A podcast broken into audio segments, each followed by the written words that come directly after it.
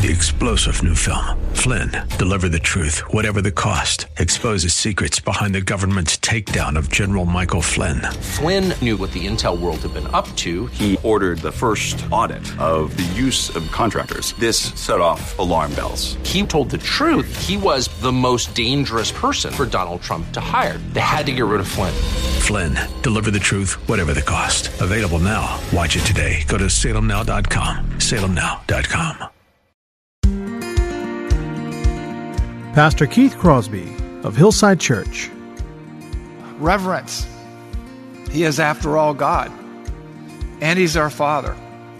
And He wants us to pray because through His Son we're told, pray then this way. When you pray, pray then this way. And when is a different than word than the word if. It's not if you pray, it's when you pray. It is assumed that you're going to talk to Him because prayer, simply stated, is simply defined in the simplest terms that we can understand is talking to God.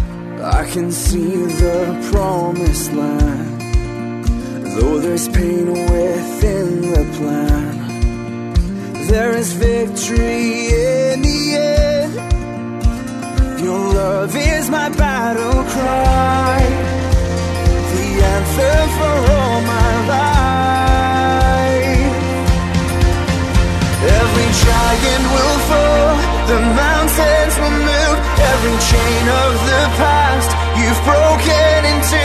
All the fear of the lies, we're singing the truth that nothing is impossible with you.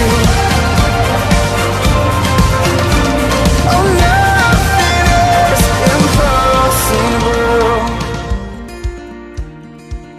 Hello and welcome to today's edition of the Grace to Live radio broadcast with Keith Crosby, Senior Pastor of Hillside Church in San Jose, California. We are blessed and honored that you've chosen to spend time with us today, and we would encourage you to follow along with us in your Bibles if you can. On today's program, Pastor Keith continues our study from the Gospel of Matthew entitled, Lord, Teach Us to Pray. So if you have your Bibles, please return with us to the Gospel of Matthew, chapter 6. Now here's Pastor Keith with today's study. Father, we thank you for this day. This is a day that you've made, a day that we can indeed rejoice and be glad in as we meet as your church in this building. Father, we want to know more about prayer. We want to know you better. We want to know how to pray better, Lord. We want to know how to talk to you and even what to talk to you about. And so, Father, as we engage in this six week study on prayer, this being week number two, order and order our thoughts and our hearts, Lord, order our lips and our lives. We pray this all in Jesus' name. Amen. So, if you're here for the first time today, uh, you've walked in in medias res. In the midst of things, we're in a, the second week of a six week series on prayer. Uh, it's called Teach Us to Pray. Uh, we get the title from when the disciples said to Jesus and, and Luke, Lord, teach us to pray as John the Baptist taught his disciples to pray. And so we're basing this series on six statements made in what some people mistakenly call the Lord's Prayer. You know, Our Father who art in heaven, hallowed be thy name. That's actually the model prayer. That's the disciples' prayer. The Lord's Prayer is in John 17. That's his high priestly prayer. But we're looking at this model prayer that Jesus said, pray then this way. And so what we're doing here is taking six statements from that and organizing this series around those statements. And last week, the statement was, Our Father in heaven, hallowed be your name. And we discussed the profundity of this statement because he's at once our Father, and as our Father, he's approachable, he loves us, we should love him. Uh, but he's unlike any father we've ever known or heard of or seen. He's our Father in heaven. He's our God. He is the creator of the universe. Uh, he wants an intimate relationship with us, and that's why we're allowed to call him Father. Even in the uh, New Testament, you, uh, you read the words Abba, which is Aramaic for daddy. He's our Abba Father, He's our big daddy. And yet, as we approach Him as, a, as a born again Christian on an intimate basis, we are, because it says, Hallowed be your name. That hallowed means honored, respected, esteemed, holy be your name. We understand that we do, we should accord Him some respect, some uh, reverence. He is, after all, God, and He's our Father. And He wants us to pray because through His Son, we're told, pray then this way. When you pray, pray then this way. And when is a different than word than the word if. It's not if you pray, it's when you pray. It is assumed that you're going to talk to Him because prayer, simply stated, is simply defined in the simplest terms that we can understand, is talking to God. You know, sometimes we, our, our minds are tied in knots and we're overwhelmed by situation and circumstance. And maybe you, you write a letter to God on a sheet of paper to organize your thoughts, to clear your head. Maybe sometimes you take a passage and pray through it. But what we've determined here is, and what we've examined is how do we do all this? How do we pray? Because there must be a right way and a wrong way, and we do have a duty and a privilege to pray because he says, when you pray, pray then this way. And so we started talking last week about how to approach prayer, how to approach God. Do we fold our hands? Do we close our eyes? Do we lay ourselves out on the ground? What do we do? Is there a place we should pray and a place we shouldn't pray? And, and we, we sort of work through all that. One of my favorite examples was uh, Jonah the most unhappy and successful evangelist of all times, praying from the belly of a fish with seaweed wrapped around his head. On the surface, then it goes down and it sounds into the depths and gets down to what it calls the roots of the mountains and things like that. And no doubt, while that fish is swimming, much like a fighter plane, he's probably bouncing around all over the place in there. So we determined there's no perfect place, no perfect posture to pray. The Bible prescribes none. We also talked about, well, you know, is how do we jumpstart our prayer life? I mean, how do we get this thing started? And we looked at some acronyms that I had learned when I was with the navigators years and years and years ago. And they were acronyms like ACTS, A C T S. Adoration, adoration, confession, thanksgiving, supplication. Adoration is adoring God, saying true things about God. Confession is admitting your sins and kind of getting, getting the things straight between the two of you. Thanksgiving is expressing thanks for all the things that He's given you, all the things that you have. Supplication, in the least complicated terms possible, is asking God for stuff. Sometimes you ask on behalf of others, sometimes you ask on behalf of yourself. Cats has nothing to do with whether you like dogs or not.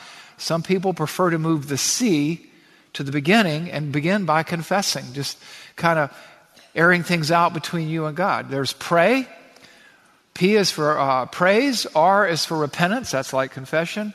A is for asking. Y is for yield. Yield. Well, that's sometimes you ask God, right? When you ask God for something, there are three answers to prayer yes, no, and wait. And so sometimes you say, okay, it's in your hands. I'll trust you. You yield.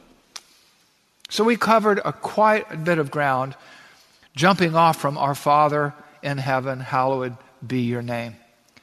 Today we begin round two part two of Teach Us to Pray, and it is organized around the statement Your kingdom come, your will be done on earth as it is in heaven. This is the second statement of the model of prayer. It's actually a petition, and its placement or its sequence in the prayer is intentional. In God's economy, there are no accidents. There's no such thing as random chance. Everything happens for a reason and you go from Our Father in heaven, hallowed be your name, your kingdom come, your will be done on earth as it is in heaven. There's a sequence to everything, and there's a reason for that. And what we want to do today is to understand why that verse is there and what the implications of its location are. And so we want to look at Matthew chapter 6, verses 9 through 13 to read through the so called Lord's Prayer or the Our Father or the model prayer, and then we'll uh, zero in on this statement. So Jesus says in Matthew 6 9, Pray then like this Our Father in heaven, hallowed be your name, your kingdom come, your will be done on earth as it is in heaven. Give us this day our daily bread, and forgive us our debts as we also have forgiven our debtors. And lead us into temptation, deliver us from evil. You know, when you think about prayer and the mystery and the wonder of prayer, and you think about God's redemptive plan and the role that you play within that larger unfolding drama of redemption, God has raised each one of us up for such a time as this. He has placed us here on purpose. We each have our little piece of redemptive real estate, our little corner of the stage in that unfolding drama of redemption. And we don't know everything. We, somebody once said, are like secret agents operating on a need to know basis, compartmentalization. There's somebody over in Ukraine, there's somebody over in Ulaanbaatar, outer Mongolia, and there's somebody here in San Jose. But we know this that when you pray, Your kingdom come, Your will be done on earth as it is in heaven, that's an indication that God's will should be a priority, that He knows best, that He's going to work out His plan the way it should be worked out, and that we should put that in the forefront of our minds. And so we fulfill the role that He has uh, uh, given to us, ordained for us here on earth in this moment in such a time as this in history. We don't know how it all plays out, but we know that we have a responsibility, and we find that responsibility in terms of prayer here in this passage. Now, prayer is an amazing and mysterious thing. And speaking of operating on a need to know basis, we can't know everything there is to know about prayer exhaustively, but we can understand prayer sufficiently to pray intelligently.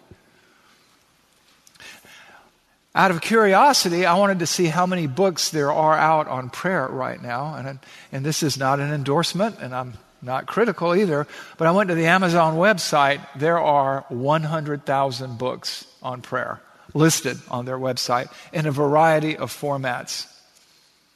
Well, why all this interest in prayer? Because God has put eternity in the human heart, and we want to connect with God at some level. Uh, and prayer is how we do that. Prayer, as we talked about, according to Charles Haddon Spurgeon, that great and famous preacher of the 19th century, prayer is the slender nerve that moves the muscle omnipotence. Prayer seems to activate and unleash the power of God in our lives. We don't tell God what to do, He actually tells us what to do, right? We're not sovereign, He is, and yet, he wants us to talk to Him. He wants us to connect with Him. And through our connection and through our prayers, He does great things. And yet, prayer is a mystery because we're not sure how it all works. You read in, uh, in James that Elijah was a man like we are, he, he had a nature like ours. And God told him to rain, uh, told him to pray for rain. He prayed for rain, and it rained. He prayed for it to stop raining, it stopped raining, um, and back and forth. And, and so I actually reversed that. But the point is, is that we don't understand how it works but God's power and purposes are released through prayer. And so we look again at our passage in Matthew 6:10, even in verse 9 it says, "Pray like this, your kingdom come, your will be done on earth as it is in heaven." With a clear-cut statement like that, somehow even today people believe or have come to believe that prayer is all about them. It's all about getting what they want. It's all about getting from God something that we desire. When in fact, it's just the opposite. Prayer is all about God and doing His will, as we see here in this passage. Your kingdom come, your will be done on earth as it is in heaven. That is the first priority in the model of prayer. But again, you know, human beings being what we are, you know, fallible, you know, sometimes misguided, we get it all messed up. Which brings me to a book I found on Amazon. And I was reading the description of it, and I was struck by the fact that all books on prayer are not created equal. And so I'll read you this ad. And, you know, this is a book that is very popular in Christian circles, and many good people mistakenly bought this book. And it says this Do you ever sense that there's far more to prayer than you're experiencing? Are you praying over your impossible dreams and greatest fears? Do you feel like something is holding you back in your prayer life? And no, it doesn't say the Ronco Veg-O-Matic. That's not the next statement here. It says, It's time. It's time you learned from the legend of Honi the circle maker. When his land was drought stricken in ancient times, Honi Hamagael drew a circle in the sand, stepped inside of it, and wouldn't budge until God answered his petition for rain. So he exercised sovereignty over God. He basically stepped inside there like a four year old and said, I ain't going nowhere till I get what I want. Now, my daughters tried that at different points in their lives, and it did not end well, at least for them. They didn't, the circle maker, we just call that disobedience and throwing a hissy fit, which is punishable by what they felt like was death, but we called it a spanking in those days. But, you know, first of all, the legend of Honi, which means he probably didn't exist. Secondly, he lived in the intertestamental period, if he existed at all, in between the close of prophetic contact with God, you know, the end of the Old Testament, and before the beginning of the incarnation of Christ in the New Testament. So he probably wasn't a God follower either. So we don't want to really look to Honi, huh? And, you know, what did he do? manipulate God? Did he outvote God? Did he overpower God? And let's compare his methodology to somebody else's. Matthew 26, 39. And going a little farther, he fell on his face and prayed, saying, My Father, if it, it be possible, let this cup pass from me. Nevertheless, not as I will, but as you will. That's a whole lot different prayer right there. That's Jesus Christ right before his crucifixion. Here is the Son of God, God the Son, the Savior of the world, praying right before suffering an unspeakable beating and torture and crucifixion. Nevertheless, not as I will, Father, but as you will. Compare Jesus to Honi. And let's say Honi was real. Let's say he did what he did. What if God wanted to use a drought to bring people to faith and salvation, and this guy interrupted that? You know? Yeah. Beyond Jesus' prayers, look at the prayers in the Old Testament like Daniel, Nehemiah, Habakkuk. We talked about these last week, didn't we? And Habakkuk, I mean, look at his prayer. Look at what happened to him, right? He was distraught. He was brokenhearted over the corruption of the leaders of the Jewish people in his day. And in his distress, he cried out to God for justice. And God said, Yes, right? Three answers to prayer yes, no, and wait, right? God said, Yes, I'm going to deal with your corrupt leaders and your corrupt nation. I'm going to raise up the Chaldeans from the east. I'm going to send them over to you, and they are going to crush your nation and carry them off into exile. Unbeknownst to Habakkuk for about 70 years. And Habakkuk is like, whoa, whoa, whoa, whoa, whoa, whoa, whoa, whoa. That is not what I had in mind.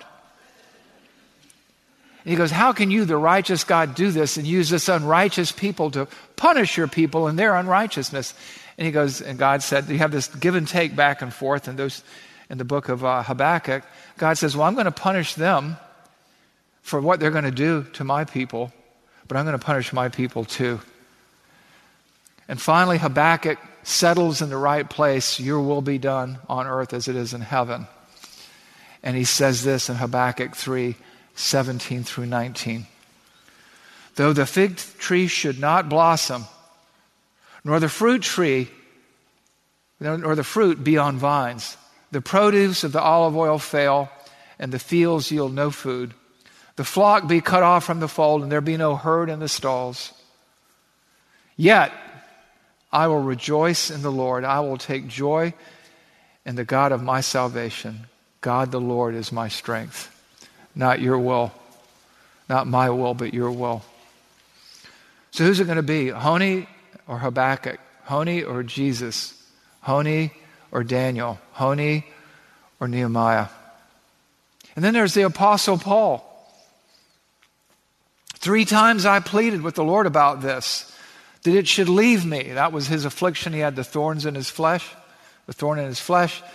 Three times I pleaded with the Lord but he said to me, My grace is sufficient for you, For my power is made perfect in weakness. What is Paul's response? Therefore, I will boast all the more gladly in my weakness, so that the power of Christ may rest upon me. For the sake of Christ, then, I am content with weaknesses, insults, hardships, persecutions, and calamities. For when I am weak, then I am strong. Today, we're going to begin a discussion about making God the priority in your prayer life, about wanting what God wants. And that's why we read, Pray then like this Our Father in heaven, hallowed be your name. Your kingdom come, your will be done on earth as it is in heaven. What does this mean, and why is it after our Father in heaven, hallowed be thy name? What, what is the location, the context, the sequencing here of the sentences imply? Well, I would submit to you that we can develop here three priorities or three keys or three actions that should govern our prayer lives so that we can harmonize our will with God's, our purposes with God's. I mean, after all, whose will must be preeminent in our prayers? Whose will should get first place? So today, I'd like you to consider three keys or three priorities of prayer prescribed by Jesus Christ Himself in this model prayer so that you can put God first in your prayer life. And the first key, key number one, principle practice number one, is this, and I already gave it away make God's will your priority. Make God's will your priority. Make God's will priority number one for you. Where do we see this? We see this in Matthew 6 10 or 6 9b through 6 uh, 13. Pray then like this Our Father in heaven, hallowed be your name, holy be your name. Your kingdom come, your will be done on earth as it is in heaven.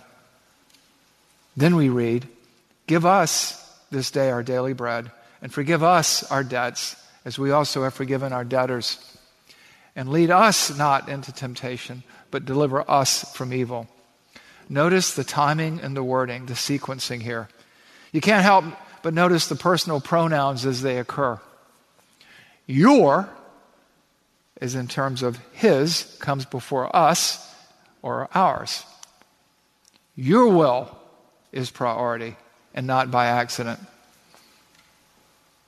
Your, God's personal pronoun here, the pronoun for God in this sense, comes first. And ours, us, our, comes second through sixth in the passage.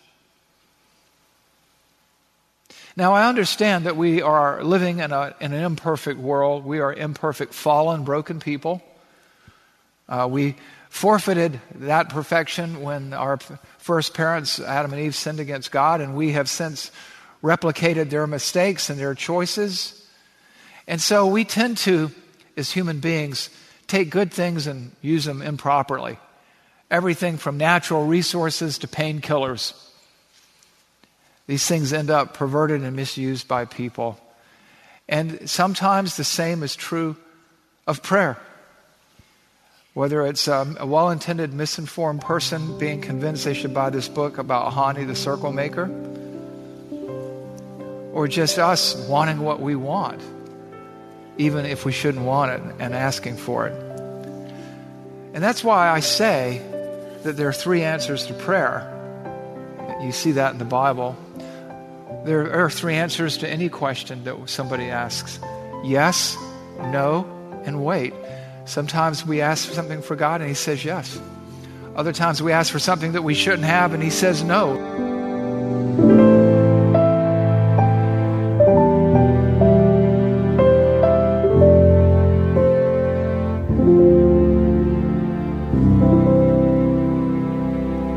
Pastor Keith Crosby on today's edition of Grace to Live. We are so blessed that you've chosen to spend time with us today studying God's Word. And if you'd like more information on Pastor Keith or Hillside Church, here's how you can connect with us. Our mailing address is 545 Hillsdale Avenue in San Jose, California, 95136. The church office telephone line is area code 408 269 4782. And you can connect with us on our website, which is gracetoliveradio.org. There you can check out archived messages of past sermons and also listen to Pastor Keith's weekly blog. And please remember that the Grace to Live radio program is a listener supported ministry outreach of Hillside Church if you'd like to partner with us financially. Again, all of these things are available to you on our website, gracetoliveradio.org. Also, I'd like to remind you that Pastor Keith and the staff here at Hillside always look forward to hearing from you. So if you'd like to drop us a note, you can email us here at keith at hillside.org. Well, we hope that you'll join us again next time for Grace to Live. But until then, I'm your host, Kevin Reeves, and on behalf of Pastor Keith and everyone here at Hillside Church, it is our prayer that the Lord will richly bless you. And thanks for listening.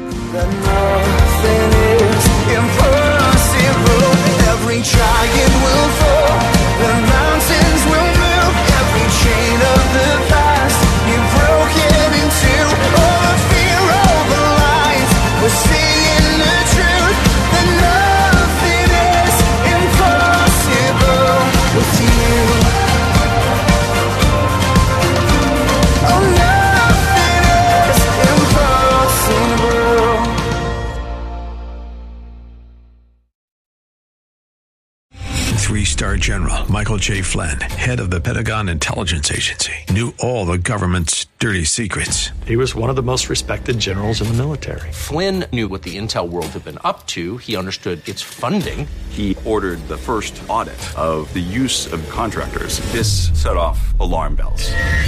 The explosive new documentary, Flynn, Deliver the Truth, Whatever the Cost, uncovers the facts behind this scandal. Flynn told the truth. He was the most dangerous person for Donald Trump to hire. I find out the worst enemy that I'm going to face in my life is right here in America. They took my assessment and they wanted me to change it. And I was like, I'm not changing it. They had to get rid of Flynn. With in depth interviews, archival footage, and never before seen personal records of the man behind the headlines. I just felt like I was drowning. Flynn, Deliver the Truth, Whatever the Cost. Available now. Watch it today. Go to salemnow.com. Salemnow.com.